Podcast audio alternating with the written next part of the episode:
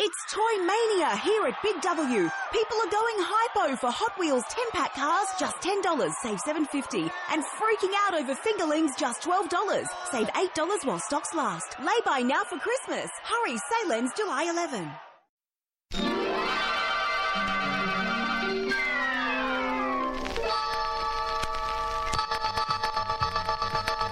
Hello and welcome to the Celtics Life podcast. I am Topher Lane alongside Josh Coyne. Josh, how's it going? Absolutely perfect. Well, today we're going to be taking a closer look at the Kyrie Irving trade. Listeners got a bare bones pod from our own Justin Quinn, but we wanted to really delve in and hash out our thoughts on one of the bigger trades from any team this offseason.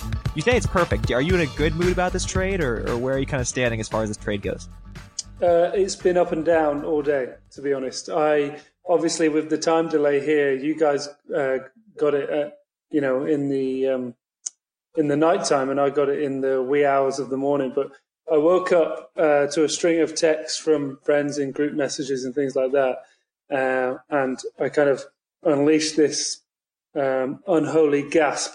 Uh, that actually made my girlfriend think that possibly something very serious had happened um, which puts things into perspective a little bit because I then turned around and told her that a big trade had happened, and she she kind of tutted and uh, sighed and and turned back round. But uh, yeah, um, it's been up and down all day. Um, originally, there was a lot of kind of sadness and a lot of you know it's a bit heartbreaking in so many ways uh, to see Isaiah mainly uh, mm-hmm. go. Um, Isaiah and obviously Ainge's favourite player um, Mr. Draft Pick. Mm-hmm. Um, uh, and uh, but obviously, eventually, you then start to rationalize things. And something that I couldn't, I wouldn't have even perceived, conceived as possible last week has taken place, and we've been able to pick up an elite scorer. Honestly, one of the best finishers near the rim I've ever seen in my life, um, and and someone who can possibly push the team forward well, when you look at it from yeah, from that perspective, I totally agree. And I I'm on the same kind of page that you are. I go back and forth throughout the day. I've gone every direction of like this is great. I'm really happy about this. All the way from like that spectrum down to like Danny Ainge should be fired. You know, not that's not a serious. I don't genuinely believe that, but a tiny bit. I'm like, man, I'm really upset because I really loved Isaiah. Jae Crowder I followed since he played at Marquette, so I, I love Jae Crowder. I didn't have a, a huge connection to Zizic in any capacity.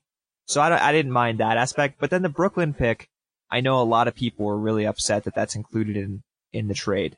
And we've yeah. gone every direction as far as the Brooklyn pick. But uh, what are your thoughts on the Brooklyn pick being included in this? Would, is that, does that make it suddenly like a poison pill, make it a bad trade for you? If that had been off the table, would you be more cool with this?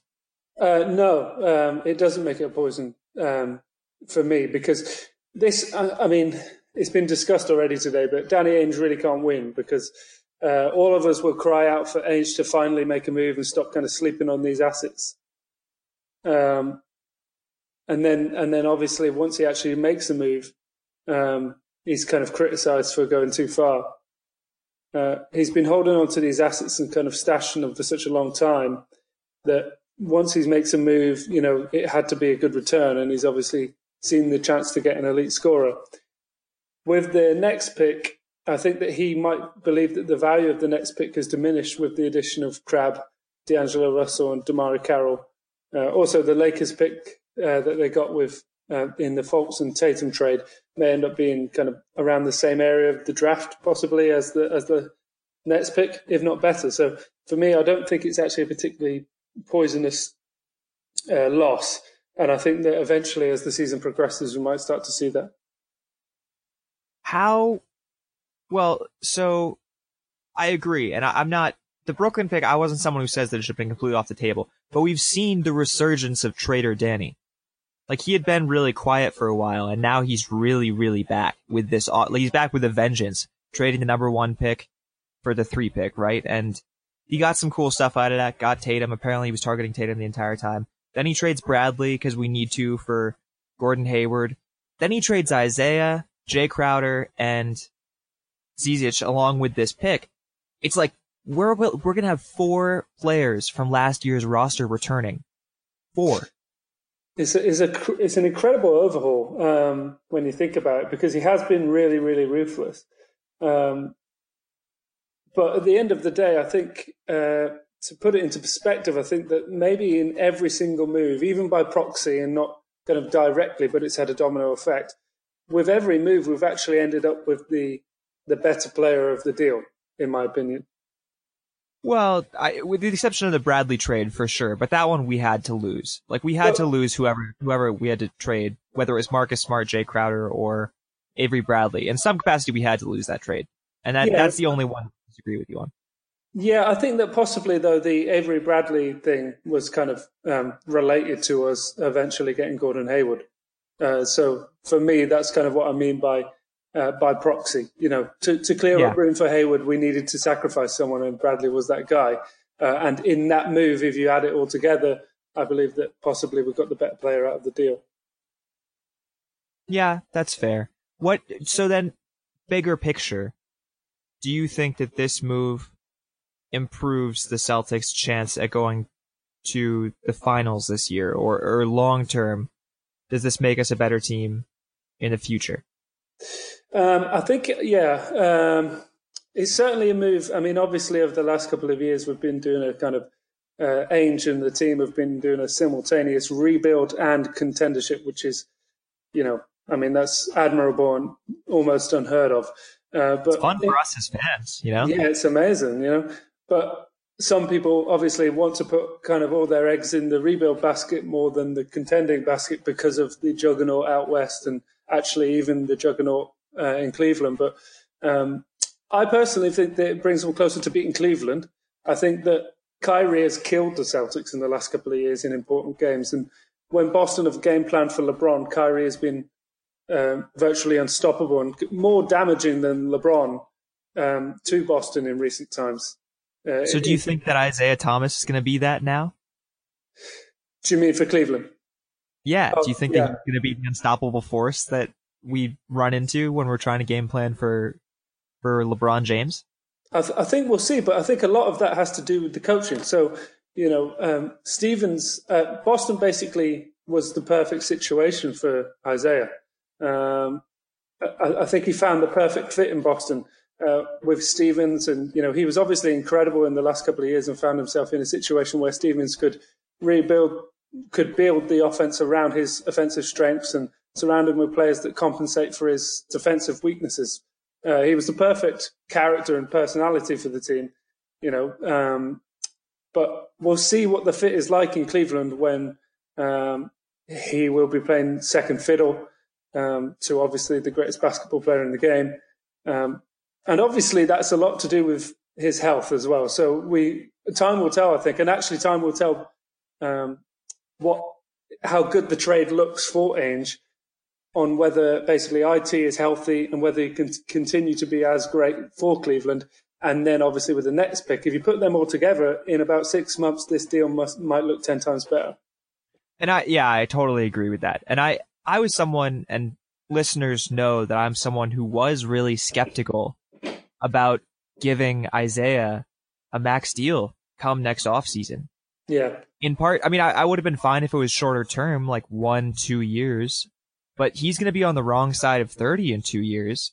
And with the way that he plays, I can't imagine that he'll be durable. And I feel like he's going to go down with some catastrophic injury when he's 31 years old. And suddenly the last half of his max deal looks awful. So I was skeptical about that.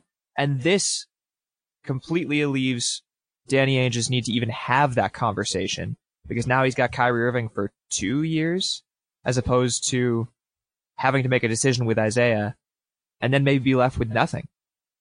Exactly. You know, Isaiah wanted the Brinks truck, and I think that the consensus uh, was that it was perhaps unrealistic for a guy his age, his size, and you know, his he's incredibly unique talent. Um, but it's a it's a talent that always felt and I, I loved Isaiah Thomas as a Boston Celtic, but it felt as though it had a um, time limit, almost like it was a ticking clock. Um, and, and one day, eventually, they'll kind of find him, defenses will kind of find him out. Um, and I just don't think they could they could hold on to him at, at, at, the price that he was hoping for. And like you said, it alleviates him uh, Ainge from making a decision like that that would obviously be unpopular if they just let him walk. But to get an elite point guard in return for that at this stage, I mean, it's quite astounding, really. It's similar to Avery yeah, in the fact that you know they wanted they wanted to get Hayward and they had to make a big sacrifice for a very popular player. Um, but you know that ruthlessness ruthlessness pays off because they they couldn't pay pay Isaiah, and they've got an incredible return in exchange. What do you think this does for Cleveland? Um, I think for Cleveland, it it you know considering the scenario of of, of Kyrie requ- requesting the trade, and you know that came out of nowhere, and that kind of left them in a very awkward situation. It, especially considering the fact that his value started to diminish day by day. Um, and I think that they've got a really good deal for it. They've got a versatile player in Crowder who, in the right situation, as we found, can can really prosper, especially defensively. Um, adds a bit of toughness to the team alongside uh, alongside LeBron, obviously. Um, and I, I, think Isaiah, if he can remain to full health, uh, sorry, can return to full health, and you know if they can keep hold of him, bearing in mind that obviously he wants the Brinks truck, and he can continue to be the kind of personality and flourish in the way that he did in Boston uh, when kind of in the shadow of LeBron. I think they've got a hell of a return for it. And I actually, for that reason, think that this trade really works for both teams. I think in terms of um, game plan, it'll be interesting to see if Cleveland are as prepared uh, as Boston were to um, hide Isaiah on defense and kind of game plan around him for certain situations. What do you think to that? Well, so I and I, I agree in the sense that both teams it, works out for both teams this trade. I think because I like the move. I think Cleveland definitely got the best haul they were going to find for Kyrie Irving, all things considered, and they did a great job making this trade happen.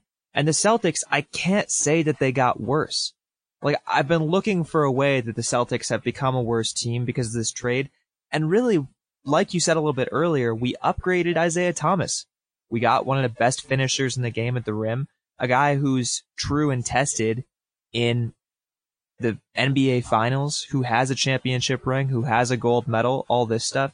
So I, I can't see a way that this hurts either team unless you get to like durability and stuff like that. So my my only response to that that kind of differs is is probably that I think that the relationship between Isaiah and Brad Stevens worked so much better than what it might with Tyronn Lue.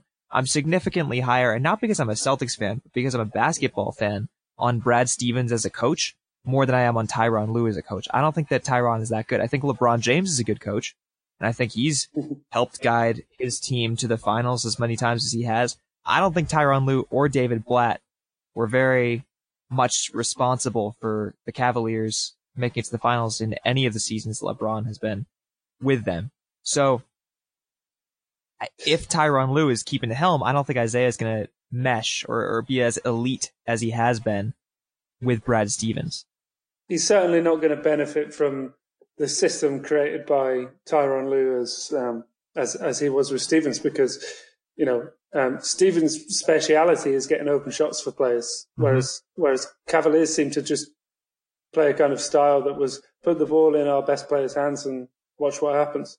Mm-hmm. Um, in terms of what you said about um, you, you can't, you know, you, you've thought about it in so many ways, and you you can't find a way to to say that Boston have got any worse. And there's a lot of people have been talking about that, you know, in terms of, uh, you know, have have we got worse or have we stayed you know have we stayed the same or have we have we improved i think that the main way to put it into perspective is to say that at the start of the summer if you were to say you know i'm going to give you a, uh, a piece for piece tr- trade here i want uh, for avery bradley isaiah thomas and Jae crowder and the next pick i'll give you in return uh, hayward kyrie and tatum you would take that trade well, well, Tatum was. That, that that's not fair. That's that, and I mostly I mostly just mean because I'm more intimidated by a lineup of Isaiah, maybe Marcus Smart slash Jae Crowder, Gordon Hayward, Al Horford, and whoever we play at the five. I'm more intimidated by that than I am of maybe Jaylen Brown or Marcus Smart starting at the two with Kyrie. I, I just and maybe maybe I'm just like I, there was something Bill Simmons said a while back on his podcast that was that you definitely rate your players a lot higher than any other any other person does. So a person's going to think Marcus Smart is maybe a B. A Celtics fans be like, no, he's an A minus. You know, he's he's a really good player because he's really defending. Like we watch him all the time. So like maybe I'm just ranking Isaiah too high and Jae Crowder too high. But for one dude to lose two guys who were so significant to our team, that hurts. And that I, I like feel like we should be worse, but I know that there wasn't a lot of depth for, or there was too much depth for Crowder to find significant minutes and that we're upgrading Isaiah straight up. So it's, it's worth it ultimately, but it still feels like we should be losing here, you know? Yeah. I mean, I mean, the players I gave you there were just essentially just to put it into perspective about how much I believe that the, the, team piece for piece has improved. And I think that a lot of it is becoming, like you said, you know, you overrate people. I've overrated players in the past, but I think a lot of it's emotional connection. Mm-hmm. I think I think what Isaiah's you know done for the team and the city, and um, he's made everything fun again. And I think that we've we've started to started to use our hearts rather than our heads when we think about Isaiah. And and like I said, I woke up with heartbreak and eventually try to rationalize things. And, and now I just think Kyrie can can score. You know, he can he can create chances from nothing. Um, Gordon Hayward, especially in a system uh, as we saw from him and Quin Snyder in, the, in Utah last year, he's going to be incredible. I, I really think that he he'll have a, a career year.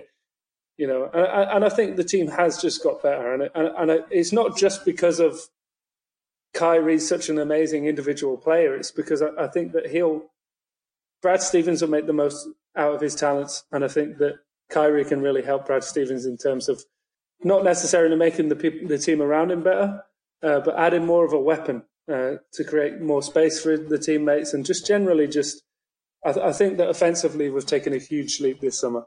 Mm-hmm. Well, let's look at the black and white of it. I mean, Kyrie is 25 years old, so you, you pick up, well, you lose four years between him and Isaiah. Isaiah was 28 or 29, I think. Mm-hmm. So you, you gain a younger player, and something I think that, I think it was Wyc Grousbeck said it today, that you never see a guy who's 25 years old who has the resume that Kyrie does. So on paper, he's just accomplished so much. Like he's a veteran, even though he's still on like his second deal coming off his rookie contract. Mm-hmm. Then you got height. He's six three, has like six inches on Isaiah. He's not the best defender, but it's more just by his own. It's that he just hasn't played it. So in Stevens' system, a lot of times you see guys improve on defense, get better at defense.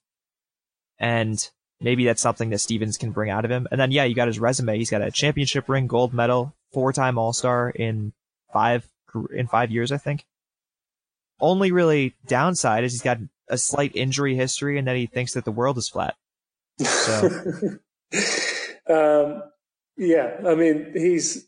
I'm certainly not, you know, high on Kyrie as a, um, you know, he's going to add more um, sanity to the lineup. Um, but I, th- I, think that he's definitely, as a player, he's more more of a sure thing. I think obviously with, with the con- uh, up to, upcoming contract issues, with the health of IT, with the fact that we had to game plan around him, uh, with the fact that it, it always felt as though, um, like I said earlier on in the pod, it always felt as though we were everyone was waiting for him to be found out, and he hasn't been found out yet. Um, but I think that Kyrie, what we have is a margin. I mean, he's just a, more of a sure thing. He's he's a marginally better defender, and like you said, Stevens can bring more out of him on that side. His his height is more of a sure thing. He, he whilst he obviously does, he doesn't rely on his athleticism as much as Isaiah because at that size you need to be a hell of a lot quicker than the guy guarding you. Mm-hmm. Um, and and it felt like it felt like we really made the most out of him for the time he was here. Uh, but but I think we've got a more of a sure thing in Kyrie Irving. That's, I mean, I'm still trying to rationalize it now, to be honest, as you can hear, because I'm kind of thinking yeah. out loud. But I, I, I, think that in the black and white, we've got a taller, more, um, more, more skilled probably, and more of a kind of big time shot maker on the roster now. And I'm starting to feel more positive about it. What what does it mean to you then that he said that he's thrilled to join the Celtics? Um, I mean, to be honest, doesn't mean a great deal. Um, really, in in the sense that that that feels like the logical thing for anyone to say in this situation. Well, um, I you know I think back to the the 2014 draft. I think Zach LaVine's year, and I remember he got drafted by the Timberwolves, and he was so mad about it and he like came up on the stage and like was like kind of he didn't want to be wearing the Timberwolves hat and stuff. Yeah, and was being a total dick about it. But you know, I, I there are definitely guys who do that. You know, who get traded to some like nowhere team and they don't want to be there and they just don't. They're not very excited about it. Well, and, you, you know, we've we've seen we've seen trades in which uh, the press shots and the press conferences happen, and you've got guys like Kris Humphries looking like someone just slapped him uh, wearing the Celtics jersey. Uh, so yeah, like like you said, you know, there's a there's a lot of examples of people not feeling particularly delighted, but Kyrie seemed like he just wanted an escape, and to end up on a good team in in, in this situation is quite remarkable. He did have his wish list though, and on the initial wish list, the Celtics weren't on there. It was like uh, Miami, San Antonio, New York, and one other team. But he had that wish list when he first when this all started like a month ago. Yeah, I've I've said before. I think that uh, believing that New York is an attractive trade destination might be more more absurd and kind of uh, far fetched than believing the world is flat. Um, but, but um, yeah, I, I, think that might be partially though because he didn't consider, and just like the rest of us, he didn't consider Boston as a realistic t- uh, trade destination. So then, how do you feel about Ainge as a GM now after this? Because I have seen, even in the Celtics Life shout box, people saying that he should be fired. and you've seen that today, is it? Yeah, since since this trade last night, especially when I got home, I was I was I just went on just to see what was going on, and there were people who were like, "Danny Ainge is the worst," and they were like really upset. Hmm. Yeah, but if you go on that same shout box every single day, you'll get people that are furious about the fact that he's stashing all these assets and he loves assets too much and he's not willing to make a big trade. He needs to pull the trigger. Uh, we've got too much of a logjam in terms of contracts. We've got a positional logjam. I think that no one, you can't please everyone. And I think that what it's shown from Ainge is a, uh, he's got courage. I think that he's displayed a fair bit of courage in this kind of move because whilst it's a, whilst it's a positive move, in my opinion, it is a calculated risk. There's absolutely no doubt about it because you've given up so much in return for one guy who could, you know, he could get injured in his first practice. I mean, touch wood, that's not the case. But, you know, um, I feel like it shows that he's still willing to take risks after all these years of collecting assets. Do you think that this is the best possible scenario for this deal for both sides? I mean, for either side. From Celtic side, do you think it's the best possible scenario? And then from the Cavs side, what do you think? Yeah, like I mean, like I said before, I think that he for the, for Cleveland, this is the best deal. Um, the reason being is because, I mean, if you'd said at the start of the summer, would it be a good deal for them? I'd say no, because they wouldn't want to get rid of Kyrie, because he's been a huge part of their, the reason they've even been, well, the reason they won the title.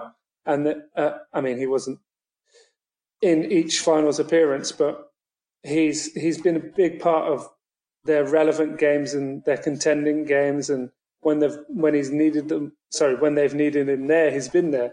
So I, I don't think that at the start of the summer they would like this trade at all. But as, as soon as he came out and surprised everyone, you know, everyone was a bit dumbfounded by him wanting to leave LeBron. And, you know, many people speculate that's possibly because LeBron's on his way out eventually also. But I think that the best trade is the best return they could have got at this stage of the summer, and I think that it surprised me the amount that they got, especially with the pick, like you, like we mentioned before, um, and the sheer amount of guys. But I think in terms of offense, they've got a replacement who a, a guy who can make big shots uh, if he remains healthy, and if they're willing to buy into him as a as as a player, they've got a guy who they can they can provide the opportunity to make big shots. I think that's that's a key part of it. They need to be willing to let him flourish, mm-hmm. um, and that's obviously hard alongside LeBron. But for that reason, I think they've got a great return. Versatile forward in Jae Crowder. Zizic, we just don't know what his ceiling is. Um, Isaiah is a hell of a shot maker, and they've got a pick for the future should LeBron leave.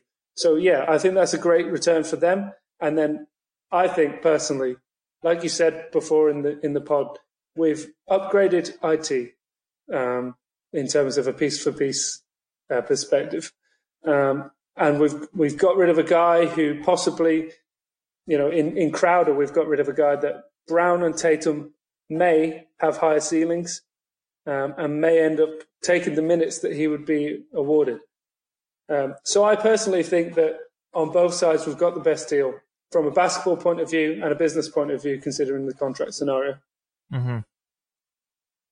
Is the Brooklyn pick less valuable than, I mean, what do you think it was losing value? Because we've kind of talked about this. I think that this is the least valuable of the picks that we've had from Brooklyn because they're just getting better, right? So in itself, it's just going to probably lottery wise fall higher than. Yeah, yeah. For sure. I mean, Sean Marks has done an unbelievable job. Um, in, you know, he's had absolutely nothing to play with considering that heist that took place. Um, but I, I think Ainge definitely believes that the value of the Nets pick has, has diminished uh, with the addition of, of, of Crabbe, D'Angelo, and Carroll. I, th- I think that um, we might see it around the same area as the Lakers pick that we got in the Fultz Tatum trade. I mean, you never know because Lakers have that kind of talent um, that could eventually come good and surprise a few people. But I think that now with with the veteran, uh, the savvy guys like Carroll and Crabbe, um, and the huge potential of D'Angelo Russell. They could, and actually Caris LeVert, people like that, they could end up actually building and surprisingly few people like they they did in spurts over the last couple of years. Because there were times over the last couple of years where uh, our Celtics fans have been kind of, um, you, you, know, the uh, did Nets win Twitter account. Yeah yeah, we've been refreshing that kind of um, on a day to day basis to make sure they didn't pick up another win. Because I, at, at times, I've thought, oh man, they've just won two in a row. Um, they're getting better. Brook Lopez is starting to play better. Things, things like that. And, you know, oh, Jeremy Lin's going to make them better. Things, you know. So it's been a slow process for them. But considering the lack of um, uh, pieces they've had, it's it's been quite remarkable. So I think this is, like you said, I think this is definitely the the least valuable of the last three years, um, and I think that should it go Boston's way, Ainge is going to look really smart for the Lakers uh, pick that they got from the Fultz and Tatum trade. Mm-hmm.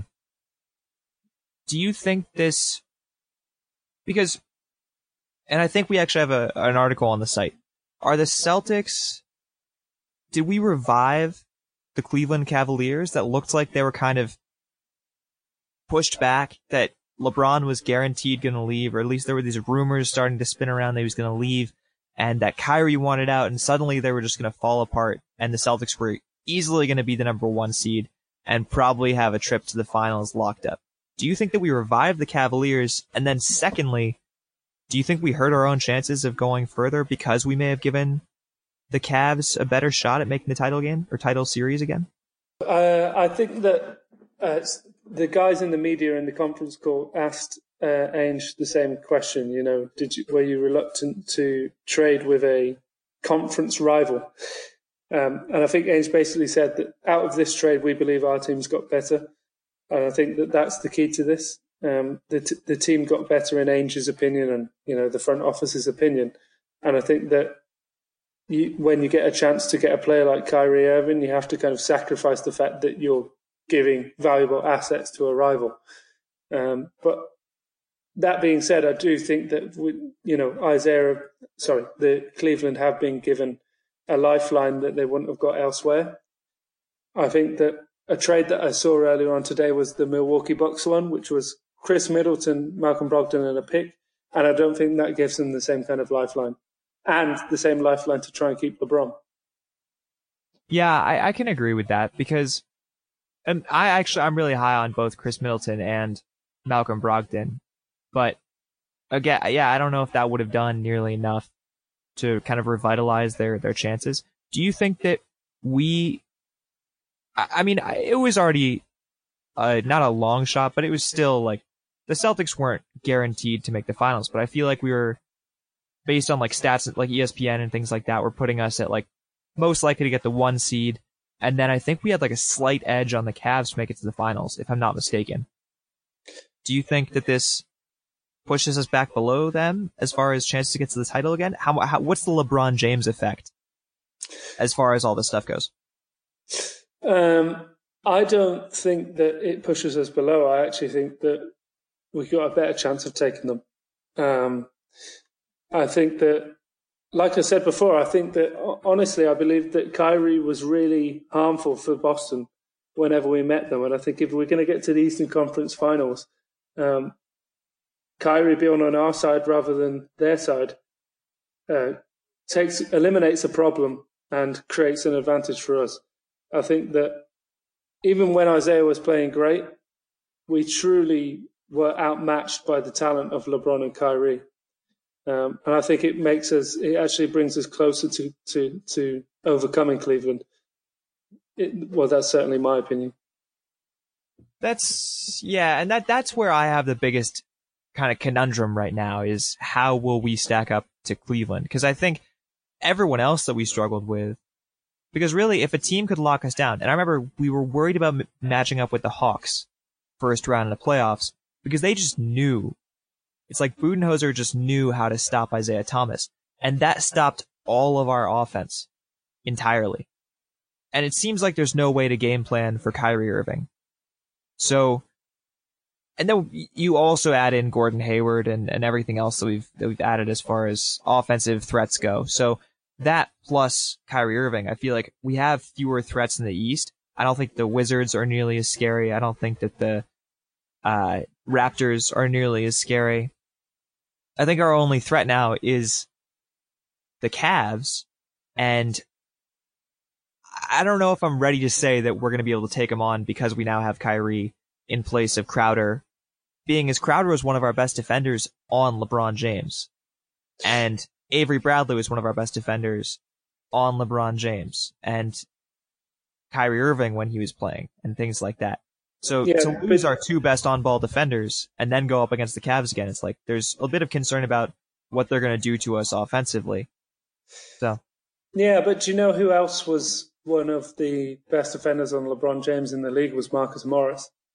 Hmm. Um, you know, uh, Marcus Morris had something as well. So, you know, I think that in terms of, like you said, we had Isaiah as the absolute main threat on offense.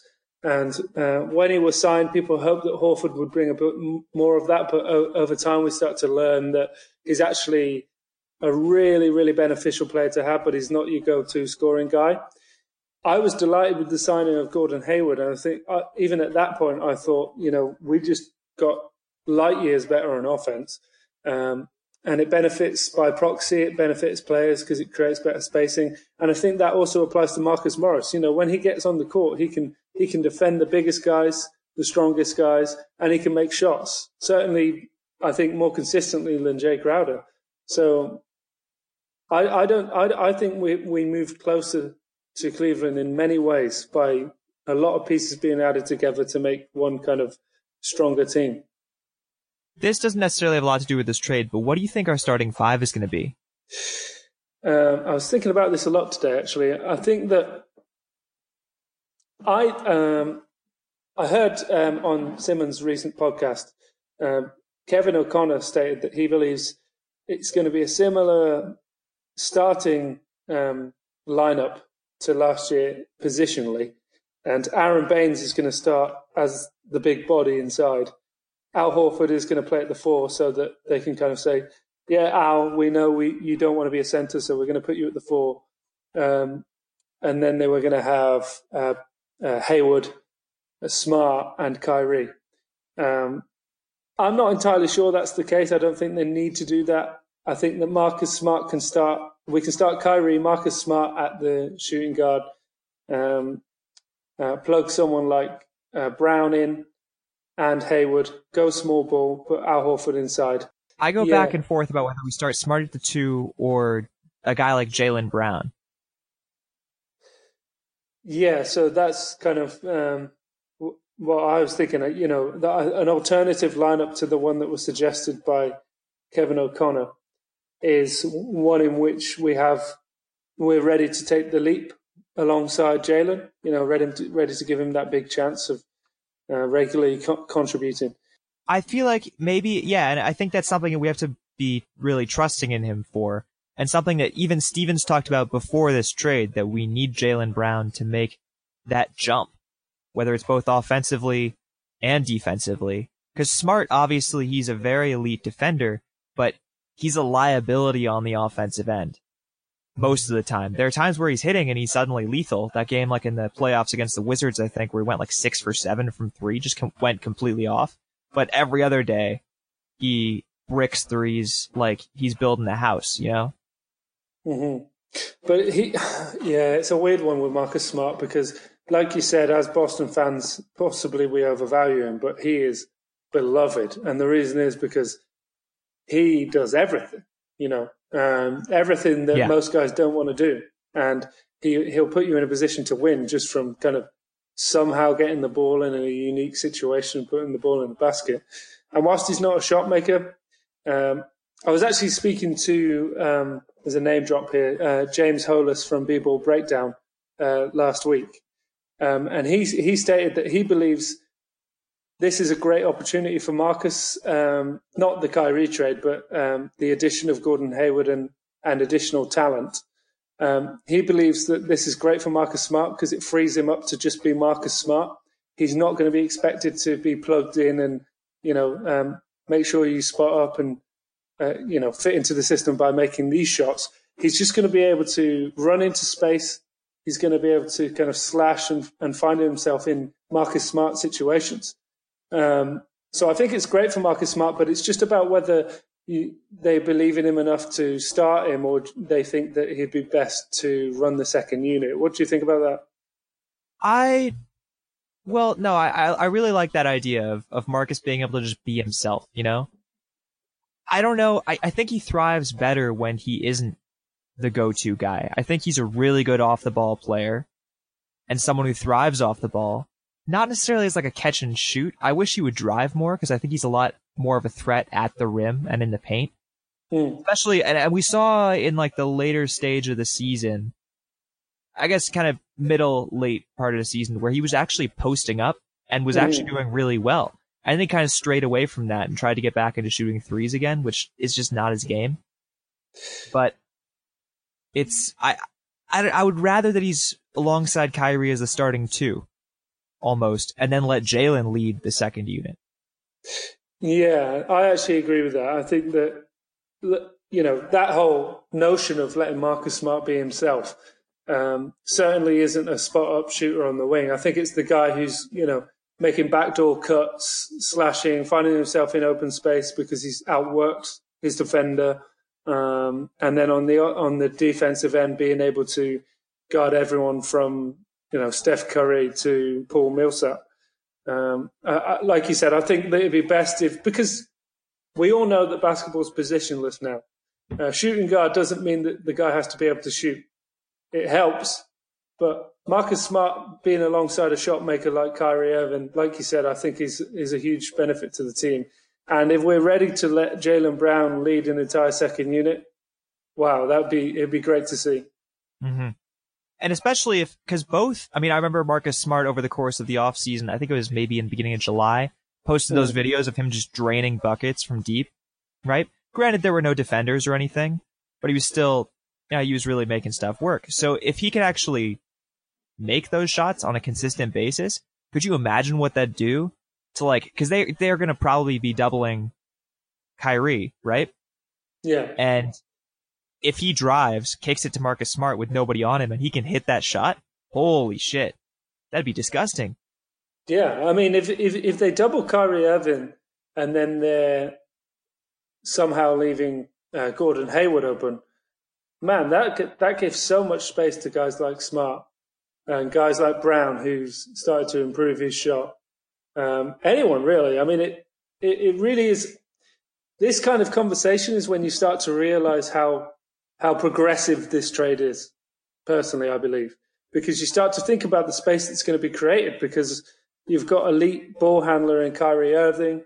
You've got Gordon Hayward that is the, probably going to play the second option on offense. At times will be the first port of call. And then you've got guys like Al Horford creating space for the both of them. And then if Marcus Smart can take a, a leap like like you discussed, it, it, it's going to be devastating for the opposing teams. However, like everyone knows, it's really easy to look good in an empty gym where your friend is recording you on his cell phone. I really don't look good in an empty gym, especially when someone is recording me on their cell phone. So with enough editing, you'll be okay, fine. yeah, yeah, I'm sure we could make something. We're gonna make a highlight tape when we're done recording this. um, I actually have I told you about my jersey curse because it lives on. Go Do you ahead. know my jersey? So if I buy a player's jersey, Mhm. they're going to get traded. And so guess- you you guess- bought Zizic's jersey. no, do you know? I just bought Isaiah's jersey like three weeks ago. Oh was like- man. Sweet, like alternate. It was a sweet jersey. I was really excited about it. I've worn it once, and then I was I was like geared up to come home, and I like saw these trade rumors. I was like, it's gonna happen.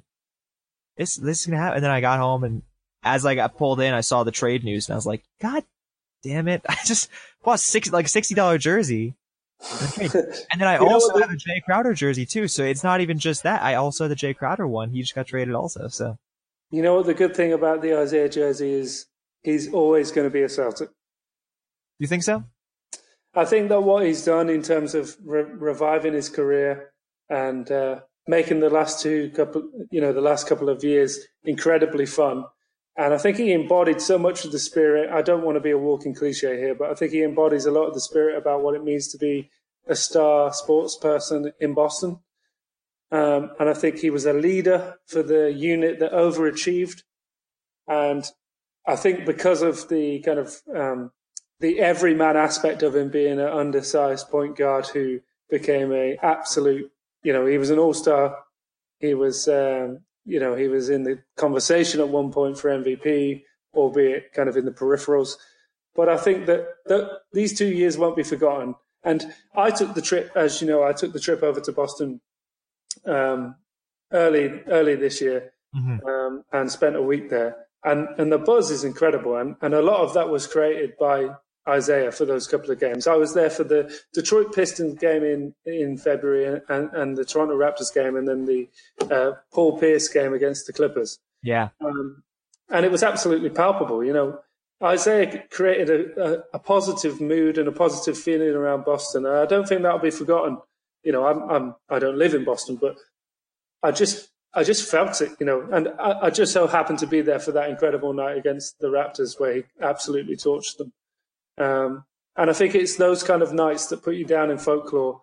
And I think your jersey, you don't need to dispose of it, um, and you you keep it, and he's always going to be a Boston Celtic. Is there anyone that you want me to get the jersey of that you don't want on the Celtics? Because seemingly this curse works really well.